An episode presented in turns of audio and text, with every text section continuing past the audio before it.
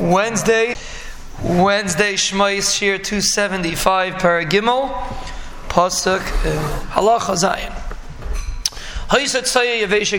If there was tsaya there that was dried up like a piece of pottery, Asr Lukris Kenegda, you're not allowed to read Can I get Keneged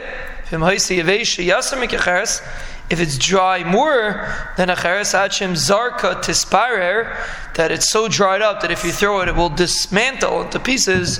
Harehi ka'afar, that is considered like afar. Mutter likris kenegda, you're allowed to read kriyashma next to it. It is not considered like tsaya, it's considered like afar. Meraglayim shenivlu bekarka, if you have meraglayim that get swallowed up in the ground. Imhayu miratvin hayad, if it's wet enough to dampen the hand also look is connected, you're not allowed to read Krishma mm. connected it. If it does not dampen the hand, mutter, you are allowed to read Krishma connected it. Halacha ches, kama yarchik mitzaya mimir aglayim v'achachik arba ames. How far do you have to be marchik from tzaya and mimir aglayim is four ames.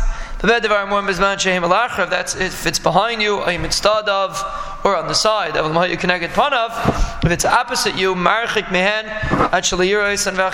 have to be marchik far enough till you can't see them anymore, and then you could be kaire.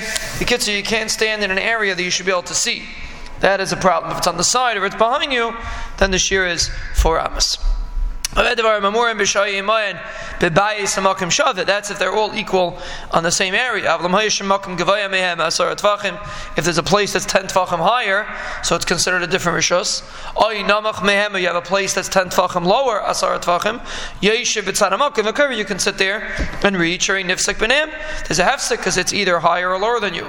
As long as you don't smell it. If you covered it over with a kli even though it's with you in the house, they're like they're buried.